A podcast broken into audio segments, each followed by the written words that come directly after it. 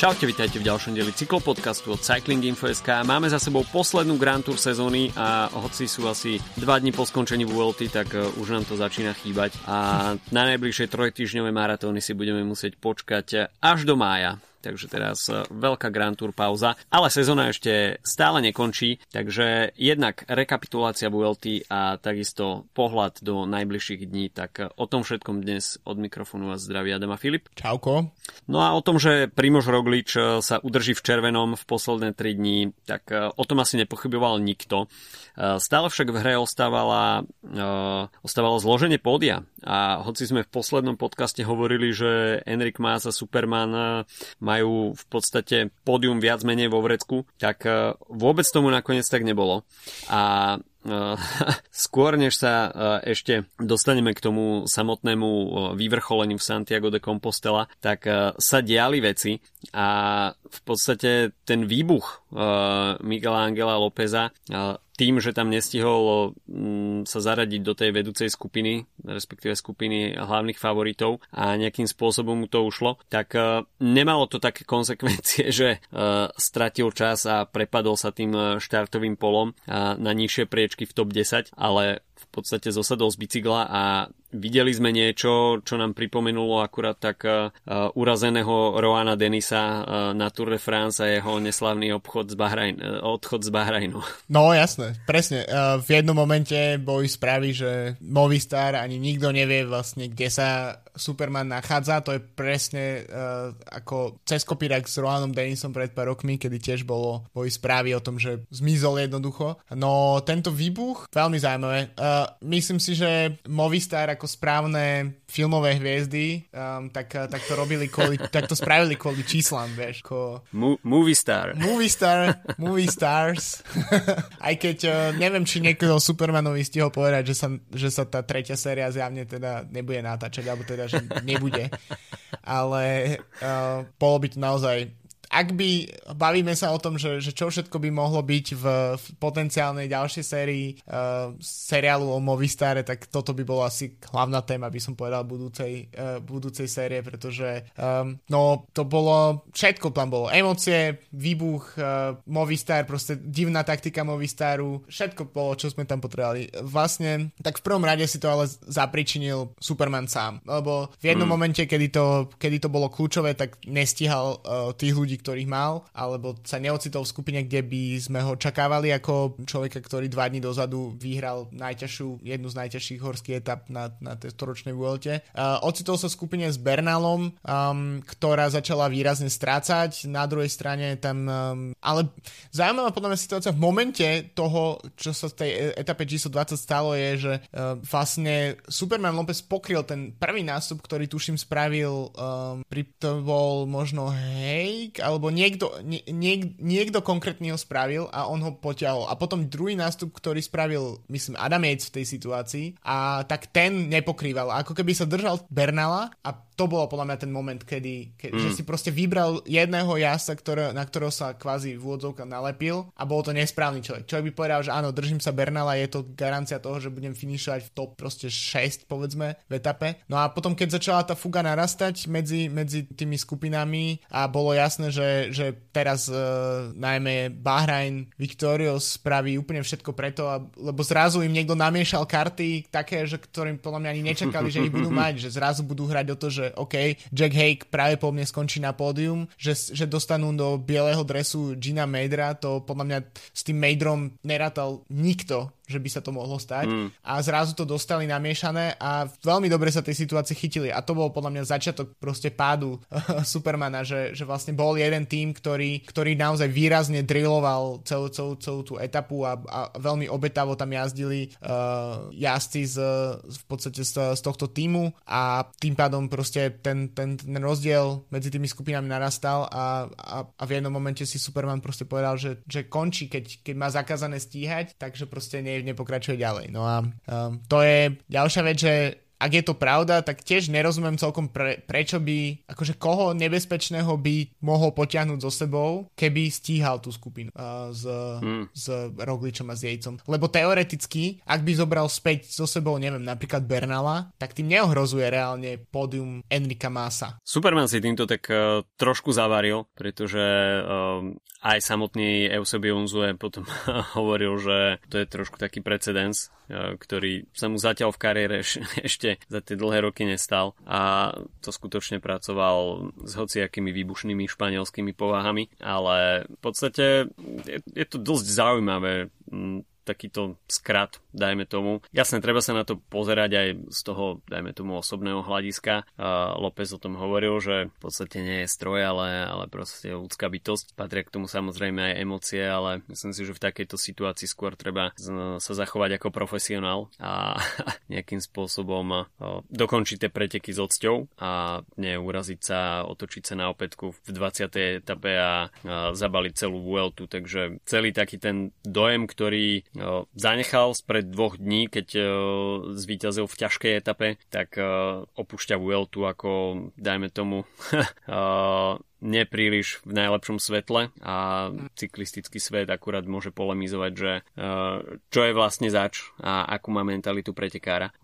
A o to zaujímavejšie to je v kontexte celého Movistaru, pretože uh, Movistar má s týmto nejakým spôsobom uh, dlhodobejšie problémy. Uh, zbavili sa Mikela Landu, uh, ktorý takisto mal svoje, svoje momenty uh, slabšieho charakteru. Uh, prišiel Superman, uh, všetci sa tvárili, že to bude veľká posila, ale nakoniec vidíme, že príde nejaká krízová situácia a tiež to nie je to práve orechové. Takže v Movistare asi budú musieť riešiť uh, po sezóne viaceré, viaceré problémy a niečo si vyjasniť. Škoda, že teda tá plánovaná tretia séria uh, dokumentárna od, Netflix, od Netflixu nebude, ale možno si to po tomto incidente uh, trošku rozmyslia. Myslím si, že by to bol perfektný námet a štvrtá séria samozrejme bude o Alejandrovi Valverdem, ktorý ohlasil, že ho uvidíme aj budúci rok, takže Alejandro Valverde sa nikam ešte nechystá a určite tie jeho kroky uh, budúci, budúci rok možno uh, v poslednej sezóne jeho kariéry budú veľmi ostro monitorované, takže uh, Movistar určite bude ešte témou minimálne budúci rok, uh, najmä teda kvôli Alejandrovi Valverdemu. No a ešte, sme, ešte by sme sa mohli dostať k samotnému záveru tej etapy, pretože tam sme mali možnosť vidieť podľa mňa krádež sezóny a toto bola pre mňa skutočne etapa sezóny. Až, až si budeme mm. potom na konci sezóny uh, vyhodnocovať, že najlepšia etapa roka, tak uh, budeme si musieť ešte v hlave zrekapitulovať, uh, čo všetko sme mali možnosť vidieť uh, na poli Grand Tour aj v týždňových etapákoch, ale uh, tie nástupy, ktoré sme videli v tých posledných, uh, na tom poslednom stúpaní, tak uh, to bolo niečo fenomenálne a videli sme tam jednak veľkú aktivitu uh, Mikala Biskaru uh, z Euskaltelu, eh, čo bolo veľmi príjemným oživením a bolo vidieť, že chcú Španieli zachrániť tú svoju česť a pridať víťazstvo domáceho jazdca, čo sa nakoniec nepodarilo, pretože Clement Champoussin nakoniec z AG Desert Citroenu vypálil všetkým rybník a myslím si, že Tommy Weckler by sa mal od jeho grimas čo učiť. To aj nebol ani grimasa, to bolo iba ako, to bol ako taký šťastný psík, ktorý sa mohol rozbehnúť do pola v momente, kedy nastúpil a naozaj uh, vystrelil, vytrielil tou, tou, tým top speedom naozaj v tom, uh, v tom nástupe. No a jeho veľkou výhodou bolo samozrejme, že uh, nebol nikde v GC a, a takisto mm. proste čítal som niekde poznámku, ktorá bola bola mňa celkom trefná, že uh, Roglič uh, nedovolí vyhrať nikomu z týmu Emirátov, pretože tam jazdí Pogačar, uh, takže preto proste bol Gibbons dotiahnutý. Uh, ale zároveň Clement Champoussin ako jazdec AŽ Desert mu vôbec nevadí, uh, takže, je to, takže je to v pohode, toho pustili. Ale je podľa mňa uh, zaujímavým krok, už nie je to podľa mňa prvý raz, čo Vuelta naozaj na tie posledné dni, človek by možno čakal, že tam presne nasadia uh, také, také, také horské etapy, ako sme mali v 17 18 že tie budú ako mm-hmm. keby predzvesťou tej poslednej etapy alebo tej poslednej časovky alebo v iných rokoch šprinterskej etapy, ale uh, aj etapa 19, ktorú sme ešte zabudli spomenúť, ktorú vyhral Magnus Kort opäť. Ano. Ako som správne povedal v podcaste, že ju vyhrá Magnus Kort. Inak na túto etapu som typoval Storera a ten bol v celodennom uniku, ale naš, akože na, nepodarilo sa, bohužiaľ. Uh, tak, tak naozaj prinášajú veľmi, možno ani keď tez, v tomto prípade došiel aj zvrat v GC car, svojím spôsobom, ale aj keby nepriniesol, tak tie, tie, to, samotné to závodenie v tej, tej etape, proste to, je, to, čo sa tam všetko deje, um, tak uh, je podľa mňa ukážka toho, ako, ako to môže byť zaujímavé. V podstate ten, ten, tie profily tých posledných etap boli podľa mňa skôr také ako k, prirovnané vlastne k nejakým jednodňovým ťažkým klasikám, napríklad uh, v Taliansku na jeseň. To sú podľa mňa takí, mm. a presne Šampusán je napríklad uh, uh, podobný jazdec ako napríklad Benoa Koznafro, tiež jeho tímový kolega, mm. ktorý, ktorý presne taký, že jazdci, ktorí, ktorí podľa mňa nemajú šancu na to, aby niekedy vyhrali nejaké GC dôležitejšie, ale v tých pomerne zložitých etapách uh, budú podľa mňa hrať svoje, svoje, svoje role niekedy v budúcnosti aj na, aj na túr. A, a to je podľa mňa také, také, špecifik, také špecifikum tých posledných dvoch etap. Možno ešte k tej 19 neviem, či sa k tomu nejak vrátime viac, lebo ona zostala trochu tak v tieni tejto 20. kde sa toho mm. udialo fakt veľa, ale tiež bola taká až klasikárska, uh, veľmi dobre si to tam zmanažoval tým IF, lebo tam mal dvoch jazdcov, mal tam Lawsona Kredoka a Magnusa Korta. Lawson Kredok spravil taký lead out, že, um, že vlastne zvyšok uh, jazdcov uh, nemali nárok na Korta a potom sa ja tak tešil v cieli, že vi, viac ako vlastne samotný Magnus Korl mal na to oveľa viac času. A, a videl som fotku z uh, jedného dánskeho denníka, kde na titulnú stránku dali uh, namiesto fotku, fotky Magnusa Korta, tak sa pomýlili a dali fotku Losna Kradok, Kradoka, akože že dánsky, dánsky jazdec vyhral, pretože jasno, keď práve po mne si nejaký človek, ktorý ne, nesleduje cyklistiku a pracuješ v médiách a, a zala, zalamuješ svoju stranu alebo zalamuješ proste uh, titulnú stranu, kde dávaš iba nejaké do okienka fotku úspešného dánskeho športovca, tak si práve po mne dáš do vyhľadávača agentúr proste Vuelta uh, Stage 19 a, a, pam, a tam sa ti ukáže Vidíš niekoho v rúžovom drese, kto sa teší. Ktorý sa najviac teší, tak proste nebudeš to, nebudeš to riešiť. Tak, uh, takže celkom, toto je tiež celkom príjemný, uh, príjemná chyba, ktorá sa vyskytla, ale... Prípadne fotka na... so zlým popiskom. Hej, tak to je podľa mňa normál, však... ale tak uh, Kort naozaj, že vynikajúco odjazdil tú etapu 19 a uh, podľa mňa aj tiež určite, keď sa nejak, si nejak výraznejšie rekapitulujeme tú, túto Vueltu, tak je to jeden podľa mňa z troch, štyroch najdôležitejších mužov tohto, tohto ročnej Vuelty. Mm-hmm, to rozhodne áno. Myslím si, že Lawson Craddock tam odvedol skutočne fenomenálnu prácu a v tom závere už uh, každému bolo jasné, že keď to prišlo uh, do takejto fázy, tak Magnus Kort bude favoritom číslo 1 na, na etapové víťazstvo a tak sa aj stalo. Takže uh, klobúk dole pred Lawsonom Credokom a IF, ako si zmanažovali aj túto etapu.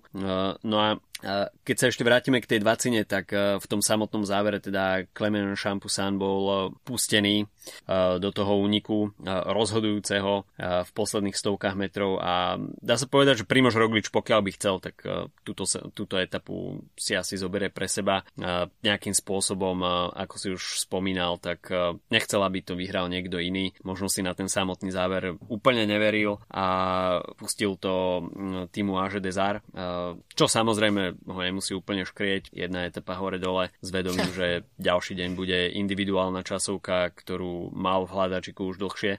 No a po tejto etape bolo aj jasné, že Fabio Jakobsen bude v podstate víťazom bodovacej súťaže. Stačilo mu už iba dokončiť záverečnú časovku do Santiago de Compostela. No a tá časovka bola skutočne v plnej réžii Primoža Rogliča, hoci teda štartoval ako posledný a naopak ako prvý štartoval v tento deň Josef Černý z týmu Deconing Quickstep, ktorý skončil nakoniec na štvrtom mieste, ale veľmi dlho sa tam ohrieval v tom horúcom kresle pre do, dovtedajšieho lídra etapy.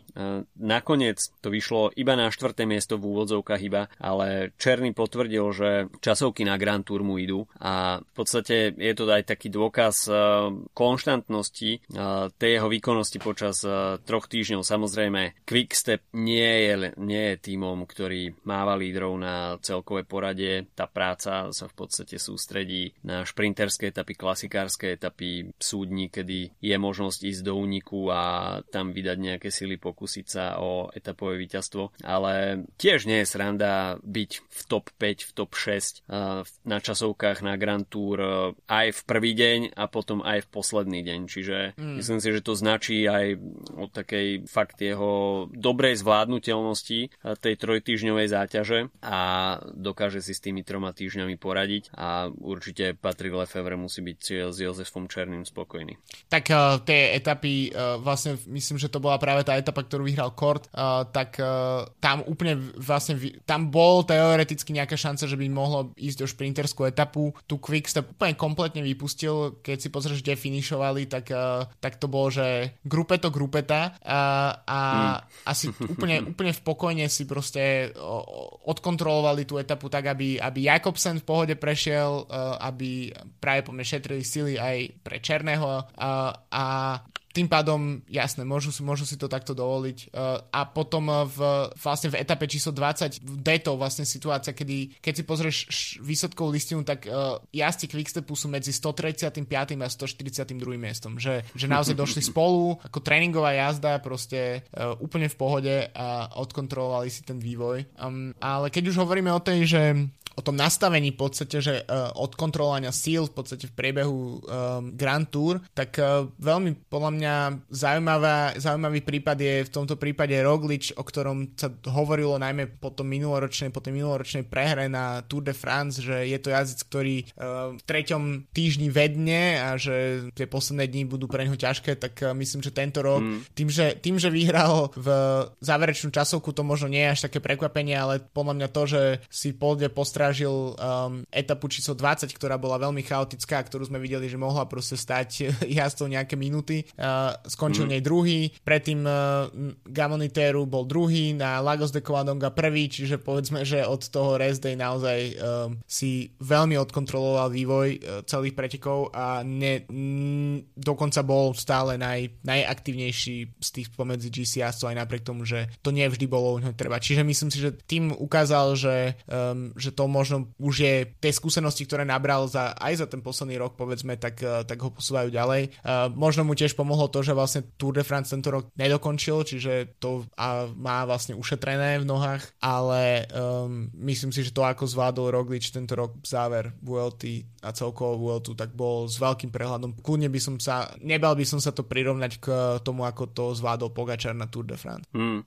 Uh, skutočne Roglič ukázal, že ten jeho hetrik na Vuelte. Uh, jednak aj etapový a jednak aj uh, čo sa GC mm. týka, tak uh, nie je náhoda a neviem, sám som zvedavý, že, že čo Roglič a jeho ďalšia Grand Tour budúcnosť. Myslím si, že by to mohol skúsiť budúci rok na Gire, aj keď samozrejme aj v týme Jumbo Visma hrá proste prím Tour de France, aj keď tam treba trošku prihliadať na to, že Tour de France rovná sa pravdepodobne Tadej Pogačar, a, ale a myslím si, že by bola možno škoda neskúsiť to na Gire. Samozrejme v Jumbe musia, musia rátať s tým, že o, záujmy sponzorov budú asi niekde inde ale keď sa pozrieme aj na tú samotnú Vueltu, keď si uh, zhrneme tie tri týždne, tak uh, videli sme veľmi málo etapových výťazov. V podstate Roglič 3 etapy, Jakobsen 3 etapy, Magnus Kort 3 etapy, potom dvojetapový Michal Sturer, uh, takisto dvojetapový Jasper Philipsen, no a potom už v podstate len etapové víťazstvo Reina Tarameho, Damiana Karuza, Floriana Senešala Rafala Majku a Supermana Lopesa a Klementa Šampusana. Takže uh, veľmi málo, veľmi málo výťazov. Uh, rovnaké niečo veľmi podobné sme videli aj na Tour de France, uh, keď v podstate viac menej všetky šprinty bral Mark Cavendish a potom si to tam rozdelil Pogačara spol. Ale zaujímavý trend teda, že aj tie jednotlivé týmy vsádzajú v podstate viac menej iba na svojich lídrov. Uh, ukázalo sa, že znova veľmi početné, respektíve veľmi veľa víťazstiev prišlo aj zo samotných únikov. A neboli to v mnohých prípadoch úniky, ktoré by boli pustené, dajme tomu s 5-10 minútovým náskokom, ale vo viacerých situáciách sme videli, že to bola viac menej taká možno aj nejaká zlá kalkulácia v pelotóne, kde sa začalo stíhať veľmi neskoro a v podstate tie etapové víťazstva ušli nejakému hromadnému dojazdu o pár sekúnd, o pár stoviek metrov. Takže videli sme aj to, že sa oplatí bojovať e, o ten denný únik, e, o tú miestenku v úniku, e, že je to možné vyhrávať z úniku. A skutočne až by som mal vybrať nejakého jazdca, ktorý dominoval tej pozornosti, respektíve bol ten najbojovnejší jazdec, tak bol to Magnus Kor, ktorý v podstate ukázal, že vie bojovať aj v ťažkom závere so strmými stenami, vie konkurovať v takýchto záveroch aj vrchárom E, takisto vie sa dostať do početného úniku a vyselektovať sa v podstate až do toho samotného záveru. A bol vidieť, e, IF neprišli s nejakými, s nejakými veľkými očami, Hugh Carty odstúpil v skorej fáze pretekov a to možno aj hralo Magnusovi Kortovi potom do kariet, že už mal nejakým spôsobom voľné ruky a mohol si robiť v podstate čo chcel a zjavne, zjavne bol pri chuti. Myslím si, že toto bola asi Grand Tour jeho kariéry a sám som zvedavý, že kam ho to posunie ďalej, ale určite sa stáva takým, uh, takým čiernym koňom uh, do únikov možno. Thomas Dechent by mu jeho aktuálnu formu závidel.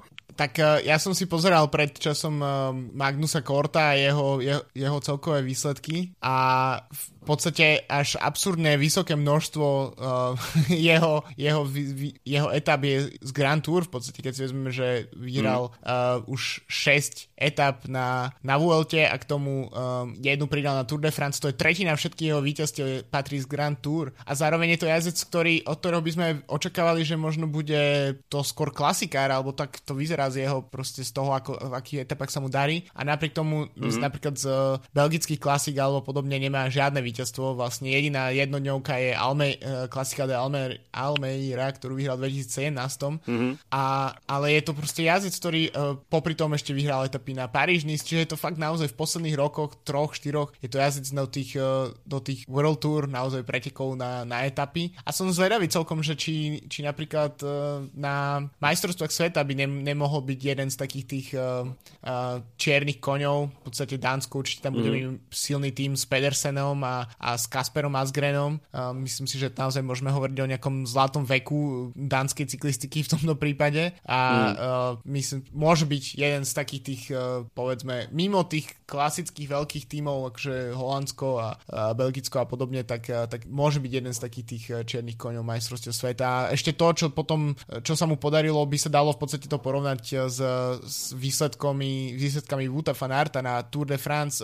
Ak by ešte mm-hmm. vyhral tú záverečnú časovku a neskončil druhý, tak by to naozaj bolo, že tak strašne rôzne typy pretekov, ktoré vyhral. Vyhral v podstate klasický šprint, vyhral šprint z malej skupiny v úniku, vyhral um, v podstate kopcovitý dojazd, tak a keby ešte tomu pridal uh, ost- individuálnu časovku, tak by naozaj to bol úroveň povedzme tej flexibility Wuta fanarta. Bolo to také fanartovské. Eh, keď sa ešte pozrieme do top 10, tak uh, Roglič jasne uh, trojtyžňovo neohrozený a aj keď prepožičal na viac dní červený dres, či už Kenny Ellisondovi, alebo Reynovi Taramemu, alebo Odovi Kristianovi Akingovi, tak v podstate s veľ veľkým prehľadom uh, vstúpil potom do toho tretieho týždňa a uh, bolo jasné, že, že Roglič si uh, tú červenú stráži v podstate pridá ten víťazný hetrik. To dianie za ním, tak to už sme spomínali. Enrik Mas si to nakoniec ustrážil a druhé miesto pred tým Movistar, hoci teda mal nakročené k dvojnásobnému, k dvojnásobnej účasti na pódiu. K tomu nakoniec neprišlo a Jack Hake si prišiel po životný výsledok na Grand Tour. V podstate mm. jazdec jazdec, ktorý odišiel z Oriky, respektíve z Bike Exchangeu po tom, čo sa tam vypracoval na veľmi kvalitného vrchára. Ja som ho prvýkrát zachytil na pretekoch okolo Polska pár rokov dozadu, keď tam vyhral etapu, tak v podstate teraz stojí na pódium Grand Tour. Skvelý výsledok. Adam Yates, tak ten v podstate zachraňoval tú česť Ineosu. Ineos napriek tomu, že vyhral Giro s Eganom Bernalom, tak ten zvyšok Grand Tour nebol nejak úplne možno podľa ich predstav. Áno, bol tam Richard Carapaz na Tour de France, ale mm, myslím si, že Ineos prišiel s ambíciou byť na pódiu, to sa nakoniec nepodarilo. No a Gino Meder, tak uh, to je skutočne popri Jackovi Heigovi takisto uh, veľké prekvapenie uh, tohto ročnej VLT. Dokázal dokonca poraziť aj Egana Bernala, takže odnáša si aj dres pre najlepšieho jazdca do 25 rokov a Gino Meder, až budeme potom skutočne hodnotiť nejaké to prekvapenie sezóny, respektíve nejaký objav sezóny, tak e, Gino Meder si myslím, že je veľmi, veľmi horúci kandidát. Určite, tak uh, veľké prekvapenie sezóny, naozaj spomínali sme to už minulé, že um, Prvýkrát sme si ho možno výraznejšie všimli, um, na, keď ho Roglič dosia- dostihol v cieli na paríž nice um, ale potom za päti pridal etapu na, na Gire. Uh, ja napriek tomu, že som naozaj celkom skeptický voči týmu Bahrajnu, pretože tak ako som skeptický voči týmu Emirátov a voči Astane a podobne, um, tak uh, nemôžem si pomôcť, že to ako odjazdil tento tým, nielen tieto preteky, ale aj posledný týždeň, mimochodom na Benelux Tour sme videli víťazstva Colbrelli Colbrelliho a Mohoriča a v, a v celkovej klasifikácii Colbrelli vyhral. E, naozaj, že Bahrajn je, jazdí možno, je to jeden z naozaj mimo Quickstepu, možno jeden z takých tých najzaujímavejších tímov na sledovanie v posledných uh, mesiacoch, lebo tie víťazstva proste prichádzajú, sú zaujímavé a zároveň aj pekne jazdia a je to naozaj to, čo, to, čo odjazdil a, a tým, ako tým potom, čo Landa opustil tie preteky, tak ako keby sa neviem, mm. zomkol a odjazdil jedny fantastické preteky, ktoré Heiga dostali na pódium a Medra do bieleho dresu. Uh, nehovoriac o tom, že tam ešte Caruso pridal etapu. Pre mňa je to možno tým VLT, možno niečo, možno by som to prirovnal k tomu, ako napríklad minulý rok Sunweb jazdil na Tour de France, že vychádza, naozaj to vyzerá, že im vychádza uh, strašne veľa, aj keď to nie sú možno tie prvé plány, ako by bol Landa v tomto prípade, ale ten druhý plán. Takisto Caruso bol, to už sa zdá, že to bolo pred 100 rokmi, ale bol na pódiu Gira, čo je tiež uh, výsledok, ktorý, ktorý, sa, ktorý je neuveriteľný. A vlastne od toho obdobia, vlastne od toho Gira, tak uh, nedokážu proste prestať vyhrávať a uh, tento tým si podľa mňa zaslúži veľké. Uh, myslím, že nakoniec vyhrali aj tú klasifikáciu najlepšieho týmu, uh, tak, si, tak myslím, že v tomto prípade je úplne zaslúžené víťazstvo. Cena Movistaru pripadla Bahrajnu Victorious. a, takže najlepší tým VLT uh, skutočne Bahrajn a to počiarkuje tú kvalitu týmu, ktorá, ktorá prišla na. Uh, až pôjdeme ďalej tým top 10, tak už sme spomínali Bernala Davide de la Cruz uh, sa zmestil do top 10. Sepkus uh, sa teda popri Primožovi Rogličovi dostal na 8. miesto. Gila Martin nakoniec sa zmestil do top 10, 9. miesto na top 10 uzatváral Felix Groschartner a Cristiano Dyking, ktorému sme trošku priali túto desinu po tých sympatických výkonoch, tak uh, nakoniec uh, mu to ušlo o pár sekúnd, uh, no o pár sekúnd po tej individuálnej časovke o viac, o pár minút, ale nakoniec 11. miesto. Najlepší vrchár Michal Sturer, ktorý porazil svojho tímového kolegu Romana Bardeta. No a naj, najlepšieho, najmladšieho jazdca sme si už hovorili, teda Gina Medera. Primož Roglič teda tretí červený dres za sebou, čiže skutočne Roglič sa stáva fenoménom VLT a tým by sme asi mohli tohto ročnú VLT ukončiť. Samozrejme v priebehu VLT pokračovali, respektíve prebiehali ďalšie preteky, ktoré stoja minimálne za zmienku. Benelux Tour kde uh, e, GC ovládol Sonny Colbrelli, uh, výborne sa tam prezentoval aj Matej Mohorič, uh, ktorý v podstate bol jeho takým hlavným konkurentom uh, v tejto, uh, na tomto 7 etapovom preteku. No a uh, momentálne prebiehajú aj preteky okolo Veľkej Británie, ale veľká pozornosť sa bude sústrediť na majstrovstva Európy, ktoré budú prebiehať v Trente, v, rengi- v regióne Trentín Trentino a v podstate už tento týždeň uvidíme skrz náskrz rôzne vekové kategórie súboje o ten hviezdičkový dres majstra Európy a Najviac nás teda budú asi zaujímať preteky elit, či už teda individuálna časovka alebo, alebo preteky s hromadným štartom. Individuálna časovka už vo štvrtok 9. E, septembra Slovensko bude reprezentovať Rony Kuba ako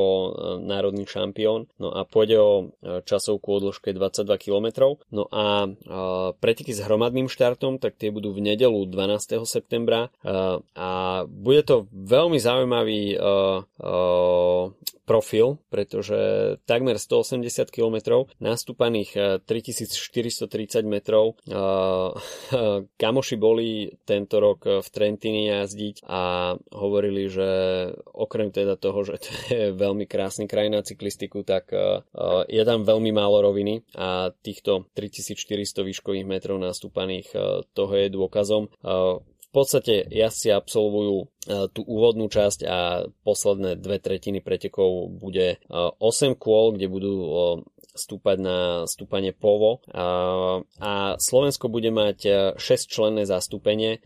Lídrom by mal byť pravdepodobne Peter Sagan a sám som zvedavý, že aký budú mať tieto preteky priebeh. Pre Petra Sagana to budú jedny z posledných pretekov z tejto sezóny. Dá sa povedať, že nie v drese Bory Hansgrohe v národných farbách.